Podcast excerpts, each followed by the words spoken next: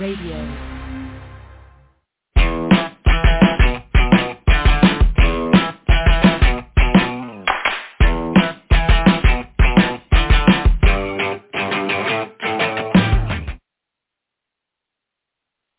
Well, hello, hello, hello, and welcome to Drive. Hello, hello, hello. Bar.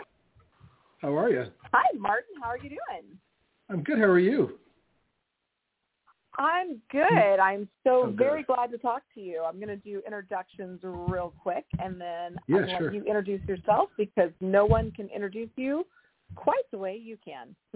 Fair. So if you are just now tuning in, you are listening to Drive Through HR, the Internet's longest running HR radio talk show. And I'm here today with Martin Burns, who is the editor-in-chief for Recruiting News Network, as well as kind of a hotshot at HireClix. Martin, why don't you say hi and tell people who you are?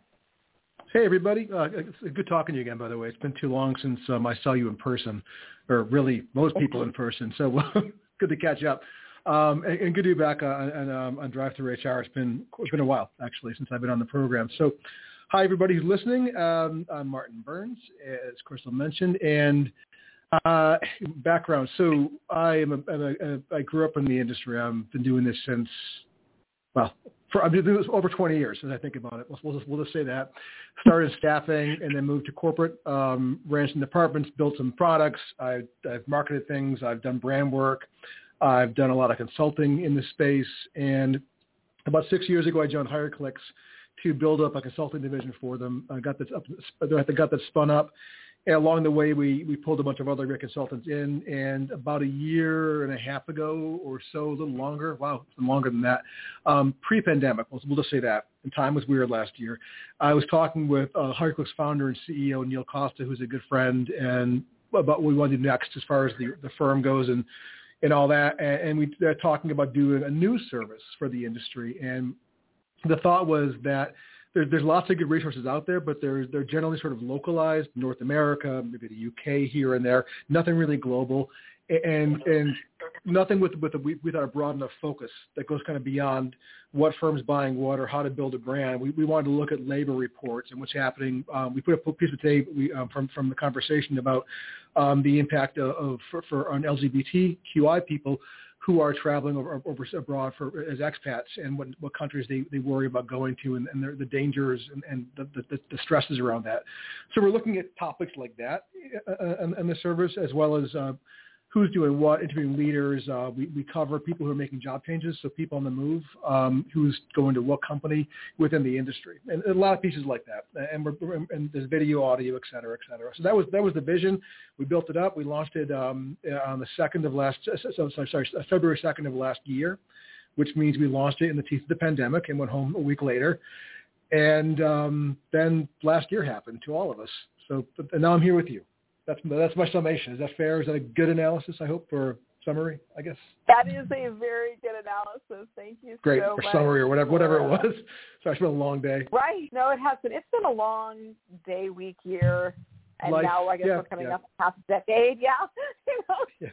But um, but I always enjoy talking with you because uh, one, you're really insightful, but two, I'm always fascinated by what keeps you up at night. And since that is the premise of our show, I got to ask, what's keeping you up at night? Okay, I'm gonna keep that answer contained to recruiting. um, Oh no. uh, yeah. Uh, what's that? Okay. We talked hockey last week. We talked politics the week before. Like you really can go anywhere you want to go. Martin, All right, you're well, you know, we'll just, you know, it, it's it's all kinds of stuff. Obviously, uh, 17-year-old daughter uh, looking at colleges. You know, a, a, a 13, almost 14-year-old son. You know, just, just that keeps you up. that that alone will keep you up any bit of night, I think. Um, but as far as Okay, know, got to the ask. industry Where did she? Well, hold on before you go off that. Yeah. You can't bring that up and then not have me ask where's she going. Did she decide? Well, she's looking. So um, yeah, she's she's a junior this year. She's been looking, and it's, it's interesting with with with, with COVID. They they weren't really doing campus tours, so it was more sort of drive around Right. the campus, look at things. Um, over the break, they looked at um, uh, let's see, they looked at Yale, uh, Trinity. So it's sort of we're and I'm in the Boston area, so they they my wife and. And, and, and, and one of one of her best friends, whose daughter is best friends with my, with my daughter, um, they what they did like a road trip uh, down to New York, and they stopped by um, yeah, so so Trinity, Yale, uh, Columbia, Barnard, uh, NYU. Um, she's interested in, in, in, in New York to go to school, which you know, as a dad, makes me nervous. And as someone who's paying the Sure. bills, it makes me more, more nervous. But she's also looking at a also U- U- U- yeah, right. And she's also looking at a UCSC, um, the University of California, Santa Cruz. She's got a, an uncle and and an aunt out there who she's very close to, and they go out every every year for about a, about a week in April, or they did, not last year, uh, to go surfing um, and hang out with, with him and her and her, and, and they love the campus. And she's an environmentalist. She wants to be an environmental studies major, and, and they've got a good program for that. I think you know, Columbia's got a good grad program for that, so that may be her grad school. I'm not sure yet. we did a lot of conversations with um, Dwane Sun. So um, listeners, you get to hear a little bit about our life. Um, so, Hello. You know, I have 20. Hi, yeah, right. I have a 23 year old and a 22 year old, and then Dwane, my husband, has a 17 year old. Uh, actually, no, sorry, he's 18 year old now, um, and 14 year old. And so the 18 year old went through the process of college recruiting last year and a little bit the year prior. And so his entire college recruiting experience, uh, with the exception of the first month, was done in COVID. And it was such a very interesting um, experience because it was so unlike like what I had done with my daughters. And um, and so for him, you know, he had to make decisions on where he was going to go and, and really who was going to provide the foundation of his education, um, stepping foot on a lot of their campuses. And that's um that's difficult, right? Because so much Sure. of your college experience is wrapped up in the way it feels and the the the actual campus experience. But he um he's going to have to get a, a doctorate. He wants to be a, psych- clinical psychologist, and so um you know we were talking to him about the difference between your your undergrad and your graduate education, and it's like you have to look at what you're going to get out of both of them because your undergraduate informs where you're going to like what your graduate opportunities are going to be but then your graduate is de- degree is really the one that people look at. People don't look at your first one they look at your last one. So Right, it's right. what do you want on your diploma? And uh it was a very interesting experience. So it sounds like your daughter has got a very good foundation set out in front of her. So i didn't mean to derail that conversation but i am No, very no, fascinated with like No, what is the covid get it. college experience like it's been so it's, it's and it's and it's been it's been fascinating because of COVID. I mean, and and and it, and it ties into just to maybe ties back back to recruiting, but you you look at kind of campus recruiting, what's happening there too, um, and just in and and, and being virtual. It, it, it, so they're recruiting to get kids to campus is is, is developed and ended, and then get them off campus into employment. It, it, it's it's it's all shifted. It's so interesting. It has. It's been great for handshake though, from what I understand. Like I and Oh yeah. you know coming into this, you know, like, coming into this uh, last year, you know, I was talking with clients. I'm like, what are we going to do? I'm like, handshake. You're going to get into handshake. That is what you're going to do. like, you Mhm. know, Mhm. if you weren't already there, you need to be there now. But um, It's a good product. I mean, I, I actually, we- I, I, I, I actually use Handshake myself here. We we were we're hiring a bunch of HireClix, and yeah, I was I was in there yesterday, you know, just just posting and looking. So it, it's a, it's a good product, it really is. Yeah, I I highly recommend it. I think it's fantastic. There's um a couple of other ones that they're not. Uh, I wouldn't say they're competitors to Handshake because they're just so so different. Um, And I think they're really focused more on like um, uh, very specific experiences and types of roles, and and then the hourly population. But the realistic job preview is another one that I think has gotten a big jump start with COVID. Well, Mhm. jump start maybe right because they were already there, but they've been getting a lot more exposure because of COVID, and I'm I'm very interested to see what happens, like kind of to the point of the post-pandemic world. Like, do they continue to have the um, do they accelerate because of the boost that they got during COVID, or you know, do people go the other direction once they're able to see and feel and touch people in person? Like, do we go back to that, and then this gets ignored? What are your thoughts?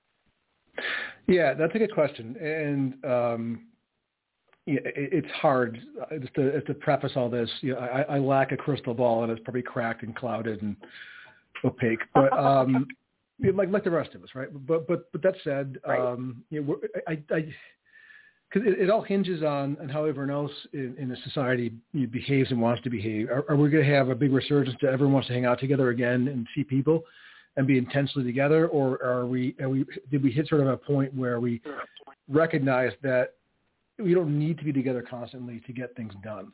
Um, that there are efficiencies and they and they work. Um, I hope we go that way because I do think that a lot of good started coming out of the pandemic. um, in term in terms of, of, of, how we recruit, how we connect in, in general. I, you think about an example. Um, I was talking to a, a guy. He's he was the head of TA for for WillScot, and, and WillScot. You, you don't probably know them, but they're I think the largest manufacturer of modular office offices in the country. So if you see a maybe the world. If you see like a, any, any school that has an expansion where the kids are in pods or whatnot because uh, they were mm-hmm. school or hospital being redone, those are that's WillScot probably. Um, all the COVID stuff they did, all, all, the emergency, all the emergency facilities. That's mostly WillScot. That's what they. And, and this, and this, this guy is a great guy, Keith Jeremiah. Um, they were relocating their their company headquarters uh, to this. I think uh, I want to say Georgia or Florida, and he was based in um, in Baltimore. Didn't want to move. Well, couldn't move, frankly, family. But we're talking a bit a bit about. Yeah, so he's no longer there. But we're talking a bit about what he'd seen change during the pandemic and due to the pandemic. And he mentioned that that that when they used to hire um, people for their regional offices, the, the the the regional general manager had to had to meet the candidate and that if that GM wasn't based in that in that local office, if they're somewhere else they're traveling, you had to wait till they were in your office physically to meet the candidate and then make a decision, which could make things drag on for weeks at a time. And, and so you're losing candidates because it's just there's this weird artificial delay based on one person's travel schedule. When the pandemic hit and it shut down, they started doing virtual with these GMs, and, and their and their time to fill uh, shortened by two three weeks at, at a minimum per role. And they, he doesn't think they'll go back to to the old way anymore because the GMs who resisted doing virtual, and he was trying to push it for years, when they start doing said, this is great. Why didn't we do this in the first place? Which, of course, you know, the, the head of TA smashing their forehead with the palm of their hand um, and then and then opening a bottle of scotch. But they're finally getting that it works. That a lot of the older school managers are who are resistant to a lot of virtualization of work in general saw it working and and, and, and saw the benefits. So with, with a bit of luck, we will stay somewhere between the extremes uh, going forward. I, I sincerely hope you're right. I think if we look back historically, we tend to kind of bounce between the extremes. But, right. Yeah. But, sure. That's that's that's human uh, nature. Yeah. Yeah. It is. But but I think there's something to be gained from it, and I think when we look at you know uh, the ongoing challenges that, especially with the the hourly um, the hourly workforce, you know, and you've got areas of high churn, but I think it also is, is true for healthcare when you've got people who are going mm-hmm. into an industry that maybe they don't fully understand. Like these realistic job previews really do offer quite a bit of um, insight into what their working reality is going to be like. It will not change the mind of a desperate job seeker. Like if, if they're if they just need a job and they don't care, they'll still take their job and then try to top grade like everyone does, right? like that's not mm-hmm. that's not anything that's um, you know specific just to that that group of workers. But but at the same time, like we look at it and go, okay, well, if we can help them understand just how physical this job is, or how many different you know sounds and immersions, like what are they going to be immersed in? If we can give them that that understanding before we hire them and onboard them and spend all of this money like investing in them for them to not like the job. Like why wouldn't we do that? Why would we ever stop mm-hmm. doing that? And and i don't think covid's really the reason that we haven't done a good job of that today you know like it certainly complicated things but i think if anything it made us look and find solutions that up to that point uh, many companies just weren't really all that interested in finding. Mm-hmm. Yeah, because it, it, was easier to do. The, the, the, it was inertia. You know, it was inertia. Yeah. One of many, many things that we should talk about, like in terms of what does the world look like after COVID. And I know you had a lot of things you wanted to discuss. So, like, what's on your mind?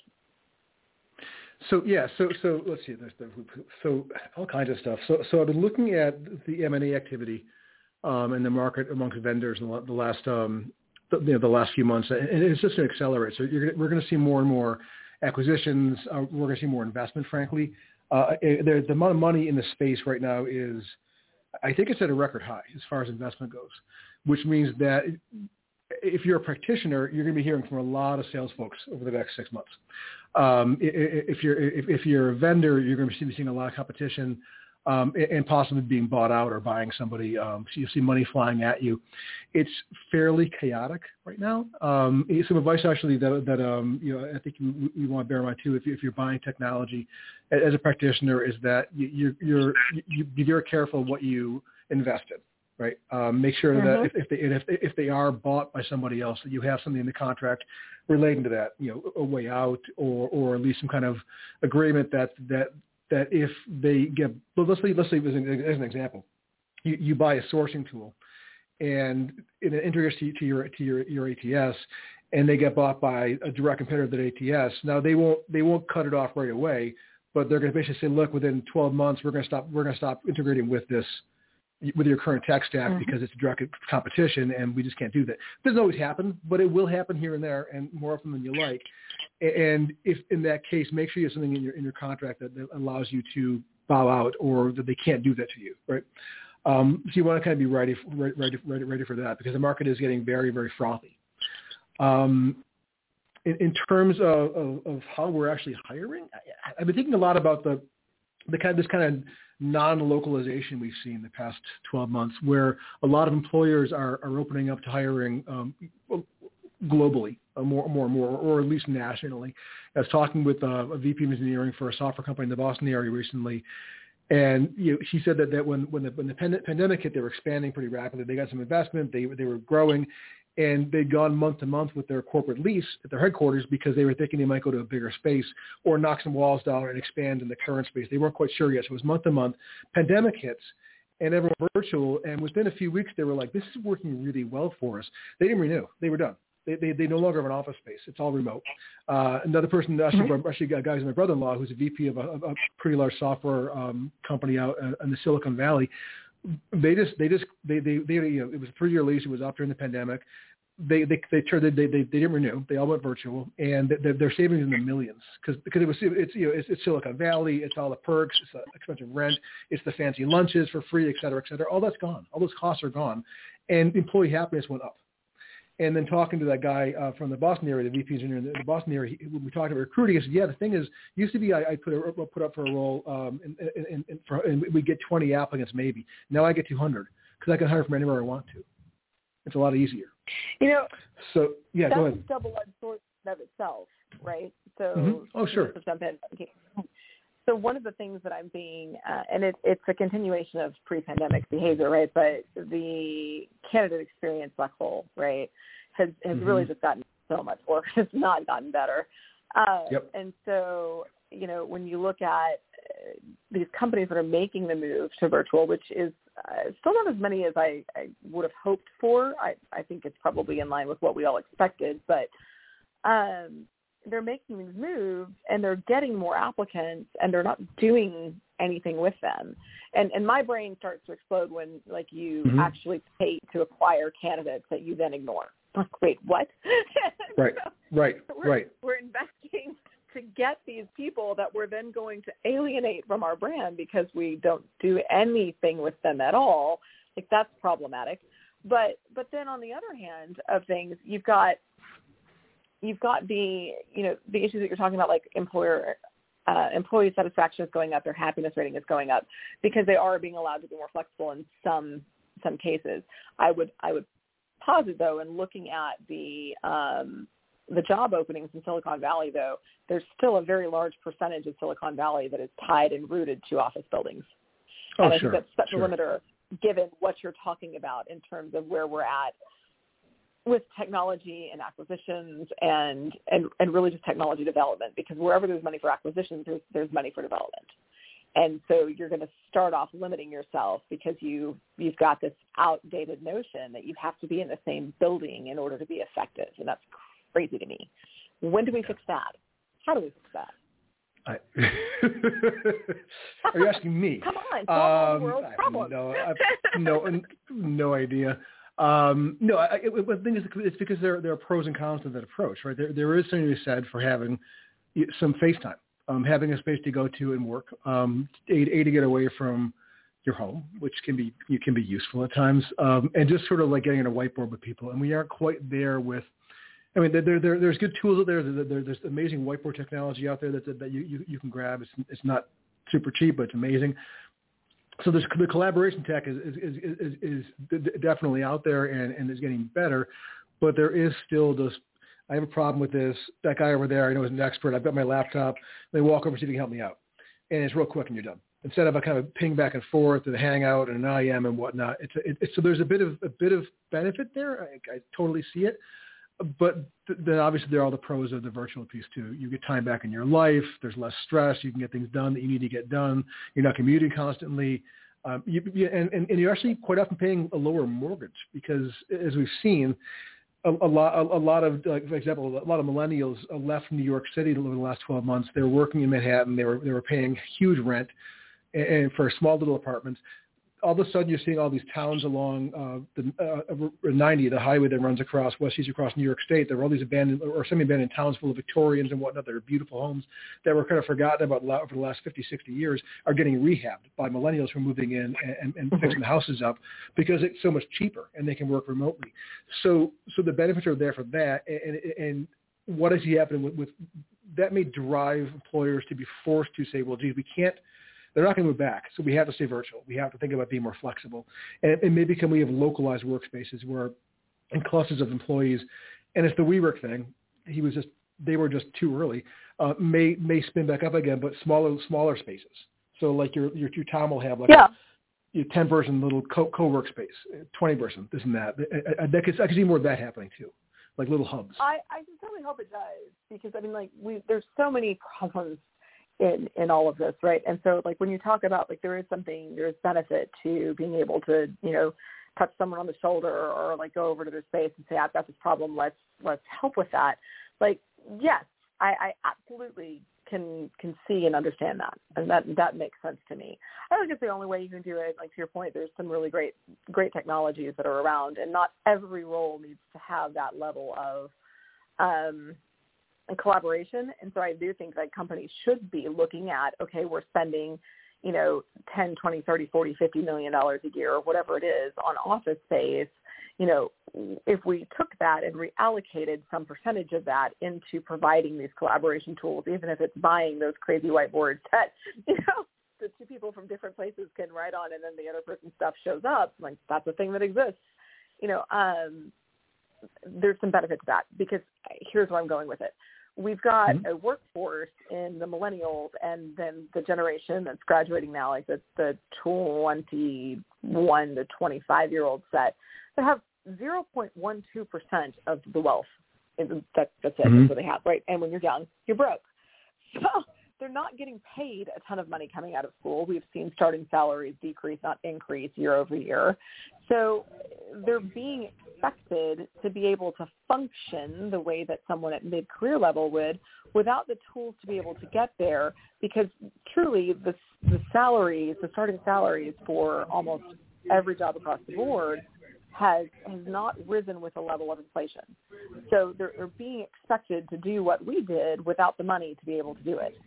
And, mm-hmm. and I think that's problematic. And when you look at the way companies need to be able to grow and innovate, like we need that generation fully participating in our workplace to be able to grow. Otherwise, I think what we're going to have is a is a recreation of what the world is going to experience over the next few years as the, the last of the boomers phase their way out of the workforce. And maybe it's several years. Um, and Gen X steps in. There's a gap there, right? Because there's the number of workers leaving is not equal to the number of workers that will remain. Does that make sense? Mm-hmm. I'm not saying it quite right. no, no. yeah, no, I, I, I, I, I'm, I'm twisting along with you. So, yeah, no, I, I think there's there's there, there's the supply and demand piece may eventually correct a little bit, and and and I'm thinking as well about kind of you know if you think about high volume roles too, thinking about supply and demand, what's happening with minimum wage, um, with, with say, say food, food workers, for example, where we're seeing this huge spike in job openings, but not not not hires happening. Uh, and, and, there's a number of reasons around that. Um, and part of it is this, this relocation. There's less talent around in certain areas. Um, you think about Cape Cod as, as an example, the, uh, my, my neck of the woods. They can't hire anybody at the restaurants in Cape Cod. They're desperate. Their restaurants are they're, they're not open for the season simply because they, they, they they can't find workers to come in and be dishwashers and, and be food and food servers and cooks and all, all that kind of good stuff because those are generally, especially the, the dishwasher and bus bus people, et cetera. Those are lower wage roles, and the rent on Cape Cod is so high now that they can't afford to, they can't afford housing, and because the Cape is an isthmus, getting to if you're working somewhere halfway at the Cape, you're not going to live somewhere in the mainland and drive all the way out to go wash dishes for ten bucks an hour, or twelve bucks an hour. You're just not going to do that. Why would you? So, so we're seeing an economic impact um, in, in, in, in, all kinds of vacation areas, and that's that's that, and that's that I think might drive higher wages. Um, we're seeing McDonald's considering going to fifteen dollars an hour um, sooner than they wanted to with with the strikes happening. Um, you know, Chipotle is going to fifteen dollars an hour um, just to get just to get talent, and, and they're and they're having huge success hiring too by doing that. And, and by their well, estimate is that they'll yeah.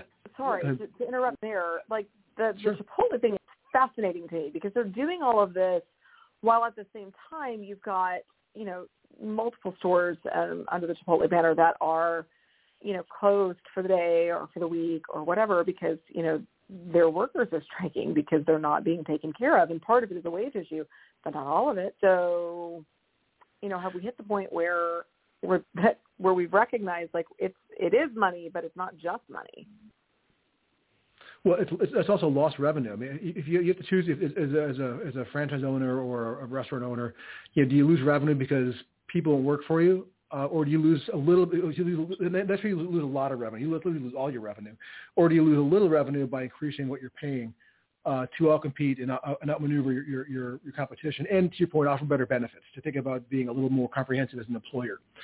I think we're getting there, yeah. and because we're in the point where people can't afford the, the low wage to live on the low wage. They'd rather take unemployment or they'd, they'd rather move somewhere else. They'd, they'd rather move somewhere cheaper and find work than stick around for really for what a tough lifestyle in a, in a, in a, in a high cost area. It's not worth it.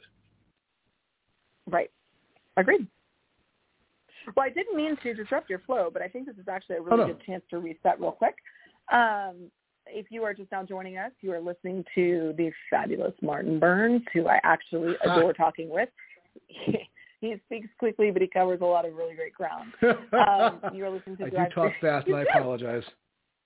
No, that's okay. I talk fast too. I try. I have to like intentionally. I have a metronome that I use to try to help keep my pace when I'm talking on drive-through because I tend to go right along with you. So, um, so if you're just now joining, you're listening to Drive Through HR, the Internet's number one HR radio talk show, longest running, all the things.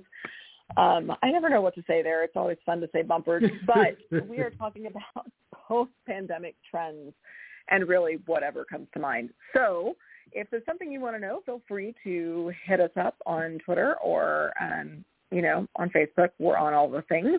Or hit Martin or, Martin or I up directly. So that being said, Martin, back to you. What do you want to cover now?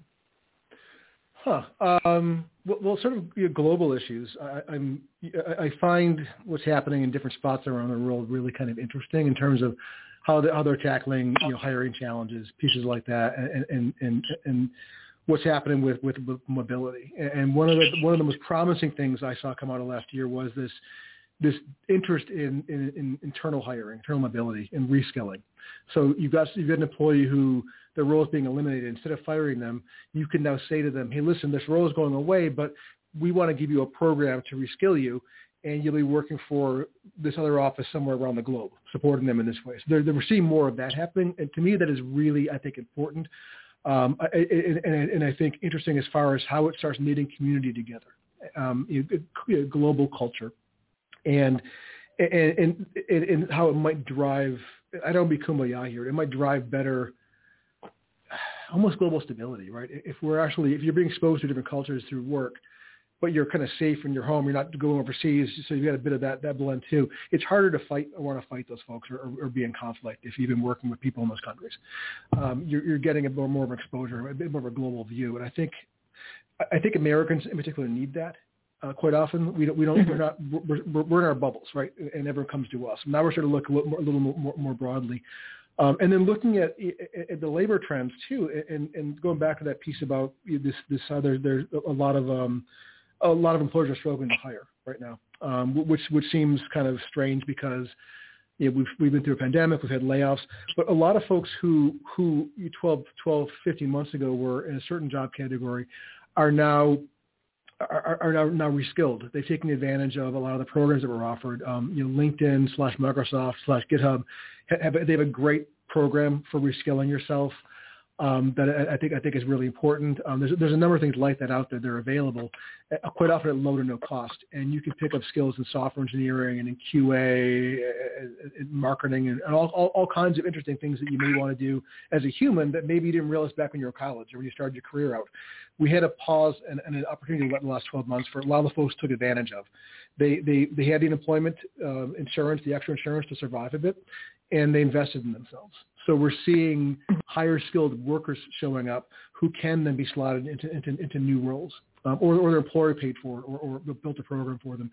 I think that's a really good thing. I, I love that happened. I hope that trend continues. I think reskilling is huge. Uh, upskilling is upskilling, reskilling are important to us uh, if we want to progress in general, and, and they give they give a hand up that that wasn't really available to a lot of people um, who couldn't afford college or couldn't afford training. Um, they're now getting it. Um, kind of along that line, um, something Google did really pre-pandemic, but I think it, it really took off during the pandemic, and their their timing was was fortuitous. They, they, they, they pivoted quite a bit, and where, where Google used to be degree snobs, they were famous for it. If your degree wasn't from Ivy League or some high, high-end, really well-known technical college, you would have a very hard time getting into Google for even even for interviews, let alone getting hired. They flipped that entire script, and now they, they're offering their own uh, education programs. Google, I think it's called Google University actually, or, or I forget the, the name mm-hmm. all of a sudden. But what what you can do is you can you go through a sort of a, for three months, and I must what what the program work role um, that that pay well that, that you don't need a degree anymore for. So again, I think that the, the, the sort of process we're going through of getting away from being degree snob and being very specific and well, you must do these things to get this job. We're being more flexible and creative, and we're seeing potential, and we're and we're hiring toward it, and we're training toward it. That, that to me is as bad as last year was. That to me is a positive, and I hope that continues. Yeah, I agree. And for anyone that wants to know more about that, it's at grow.google. Thank you. Um, and Thank it's, you. it is, oh, no, no, no, that's fine. I've been looking at that lately. I think it's a really interesting um, pathway to get people connected to work, right? And so, um, you know, I've my daughter's even done some of their certificates. I think it's really neat. So the um, or maybe she's doing them. I don't know where she's at in them. So I shouldn't say she's completed them because I don't actually know. But uh, but it is a really interesting way to look at work, and I, I don't think it's something that's just specific to Google. I think if we were to take this and look at this as like, could this become a trend? Should it become a trend? I think there's a resounding yes. And in fact, like we're working with some clients right now on, um, I don't want to say it's the, it's the same program because it's not, it's not to the same level. It's a different thing, but we're, we're looking at trade programs. Um, and so how do we start getting people into trades at an earlier age or into mm-hmm. manufacturing at an earlier age to where they can actually grow and build a career. And part of that is developing a program whereby they have the ability to spend four years in training and come out of that four years, which seems like a really long time, but they're being paid a living wage and are getting annual bonuses and regular move ups throughout the process of that where they were exposed to the entire the entire gambit of of roles within it. And when they're out, they're in a leadership role. In four years, they are they were able to accomplish what otherwise would take six years. So right. when you look at it from that perspective, you know, every employer has the ability or at least the, the opportunity to be able to create something like that. And if we look at how do we get ahead coming out of this, I think part of that is not just looking at the savings of an office building or, you know, the reorg that we did and we were able to cut X off of our bottom line, uh, as just savings, I think we have to look at them as investment vehicles to be able to move us to this next level in work. Uh, yeah, absolutely. I mean, I think it's it's it's it's, it's more strategic. It's it's a longer term play, uh, but but, but mm-hmm. it, it pays off. It, it really does pay off. Yeah, I think we're we're getting rapidly to a point and, and we both work for agencies, so we can kind of have this conversation, and it's a fun one to have too. But um, we're getting to a point where if you're not, if, if you are just reactive, if you are just tactical, if you are not employing strategy in your TA role, particularly if you're at, you know, a, a senior manager director level or above, like you're missing the boat for your company. You're not doing right by your company. And I mean, I, I don't know about you, Martin, but, but like we're kind of at the point where with our firm, like if you're not interested in being strategic, we're not really interested in working with you. Because the the that's a big thing to say, right? But but the problem is like the what I've seen, and I don't know if your experience has been the same, but what I've seen over and over again with companies that are stuck in tactical because they choose to be, not because they have a specific you know, like skills gap that that doesn't enable them to move to something more strict, but they they just they live in that tactical reactive zone. They burn out their workforce and they burn out their talent pools and they burn out their labor market. And they just you can't get ahead like that. You can't continue to do that. And for me, when I look at the reports of um, you know the was the American Heart Association that just put out the report around like the a number of hours that we're working, how that's taking years off their life. It's causing more heart attacks. It's actually causing people to die. You know, I don't want to work with a company that is like deliberately understaffing their companies, right? And and and I think when you take like the um the reports around workplace satisfaction and workplace happiness with being able mm-hmm. to get more of their life back while still working. I think that's what work was supposed to be. And so companies that get that, like, man, I am all about it. I want to work with them every day of the week. But companies that refuse by choice to move themselves forward in, in a strategic manner, like, I just, I have a real hard time with saying, like, yes, let's help, let's help these companies succeed. Where do you sit with that? Well, uh, I mean, I'm with you. It, it's it's there's sort of philosophical part to it as well, but I, I do think that yeah, you got to keep helping. Um, and even if and if, and if companies are in their in their own way, just try and help them get out of their own way because it it, it, it, it it's just just a it's a business moral imperative to do that. But I, but I, but I, but I do get the frustration. It is challenging because um, you know sorry, I know it's not frustration because if it's a company that just doesn't get it yet, like I, I'm I'm there for that. But there are companies that like understand that they are not doing right by their workplace, but they don't care because they don't see people as people. They're oh, line items yep. on a balance sheet, right? And like it's those companies that I'm like, are we doing right in our profession by helping those companies succeed. And we know they're there, right? We know we kind of even know who they are to some degree. But um, no, I'm not going to name names. But um, but but those companies that just like choose to not care about their workforces, like there are a lot of tools and and um, and and companies like agencies, et cetera, that can help them, that can make money off of them by by bringing talent into this like a constant faucet, and these people are miserable. And so one of the things I liked about the pandemic, I mean, that's weird. That's a weird sentence. That that I liked that we kind of arrived at as a as a collective group of people in the pandemic was like our life is more than work, and America is really bad about that. Particularly globally, I think there's a a little more of a balance, but but there's not in North America. And so to be able to like see people recognize that their life has value outside of their job was was really nice and to see companies recognize that was even better. And so how do you move backwards from that? How do you then go back to to a company that just doesn't care?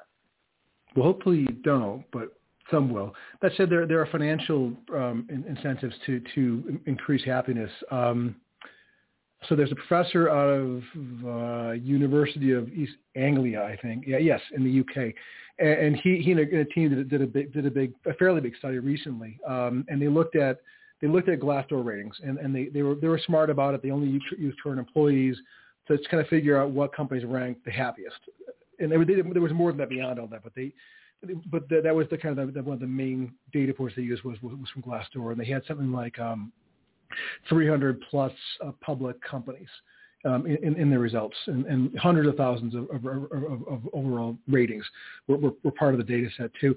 And then they compared that list, and they took their, their to their top performers as far as happiness to the stock market. And what they what they looked at was that, if I did just from the article, I was looking for it, um, an investment portfolio that included stocks of the top 25% of companies in terms of employee satisfaction produced an abnormal return over the over the period they studied. So basically, that, that uh, given the portfolio's risk, the rate of return was, was much higher um, if they had if they had companies that were, were happy companies. So they they perform better. Hmm. It, it, they're, they're, so that we're now tying happiness to money, And that, my friend, might influence some of the, these, these employers who, who don't get it because it's dollars, and that's what they're after. It's like you, you, you have a company because you want to make money. It's it's a normal thing. That might be a good language to speak in. Happier employees, yeah. you you your stocks do much better. You you Mr. C-level executive with a big with a big investment in, your, in this organization will get a lot richer if, you have, if your employees are happier. That might do it. I'm not sure. Well, here's hoping. You do something. Um, yeah. Because yeah. Uh, frankly, like, I I don't. Yeah, and, and they're there. That's the thing. They're there. Mm-hmm. It's just we have to get out of our own way. And I was looking at um, an organization, and they're a great group of people, right? So it's, I'm not I'm not speaking ill of them, but uh, but I was was talking with them about a specific project that, that they wanted to accomplish, and part of what I saw consistently was that they couldn't get out of their own way, right? Sure. And and you know, right, wrong, or indifferent, we all kind of get into these ruts of like, this is what I have to accomplish, this is what I have to do, this is my imperative, and and I do think there is a little bit where executives, a little bit of this issue is executives have to be able to step back from what they have to accomplish in that day, that week, that month, that year, mm-hmm. to look at the long term of their business. Like, yes, you have a fiscal responsibility to your shareholders and then the things that you need to accomplish with the mission of your work, but you also have a responsibility to every single person that makes that possible for you, from the janitor to the CEO there's no one that's more important truly than another. They're all required or those roles wouldn't be there. Right. So we do have this when we talk about moral imperatives, I think there is a moral imperative for executives to be able to step back from the the grind and the rest that they get themselves into to be able to say, how do we make this better for the people that are actually making all of our results possible? And in, I'd like to think that you and I and then everybody that listens to the show can help them a little bit with that. But um, to that end, we've got about three minutes left. So if someone wanted to come to you for help or insights or working with HireClix, whatever it is, why don't you um, let us know how they can get a hold of you? Yeah, sure. So a couple different paths to me. Um, so the HireClix hat is Martin at, Martin at HireClix.com, H-I-R-E-C-L-I-X dot com. Uh, on, on, the RNN side, the news side is Martin at recruitingnewsnetwork.com. Um, and uh, so on the HireClix side, yeah, I'm I'm I'm I'm sort of an in-house tech geek guru, whatever I am. So helping the consulting team out with pieces like that. Uh, on the news side, uh, I'm I'm really looking and interested in talking with people about writing for us if they if they have things that they want to contribute. Um, if, if, they want to be profiled as a leader, uh, I'm always looking for interesting stories to tell about who's doing what in, in corporate recruiting. I, and if you've done something significant the past 12 months you're proud of, I would love to tell your story. Uh, and again, on the HireClix side, if you're looking for help with consulting, advertising, marketing, all kinds of good stuff, you can you can ping me and I'll pass you along to the right people, and they will gladly help you out. Yep. And then find me on Facebook and LinkedIn fantastic. and all those kind of good things too. I'm all over social, as you know. Yes. So I know you're recruiter Mo on link. Uh, sorry, this is LinkedIn. More Twitter. Um, right. With LinkedIn, is it just linkedin.com slash n slash Martin Burns? I think so. I'm going to look right now. We have two seconds left. I always forget. I'm the worst. I am the worst um, personal brander. It's ridiculous. Um, no, that's, that's why I did um, the one crystal. It's like T H E O N E R Y A L for everything. Yeah, yeah. So that yep. I wouldn't have to remember. so LinkedIn is Martin Burns. So it's just linkedin.com forward slash in forward slash Martin Burns. I managed to get to be the first Martin Burns on LinkedIn to get to grab my profile. So there I am. And then, uh, you know, if I'm, and then also, um, I, I have that group on, on Facebook, uh, talent talent product plays.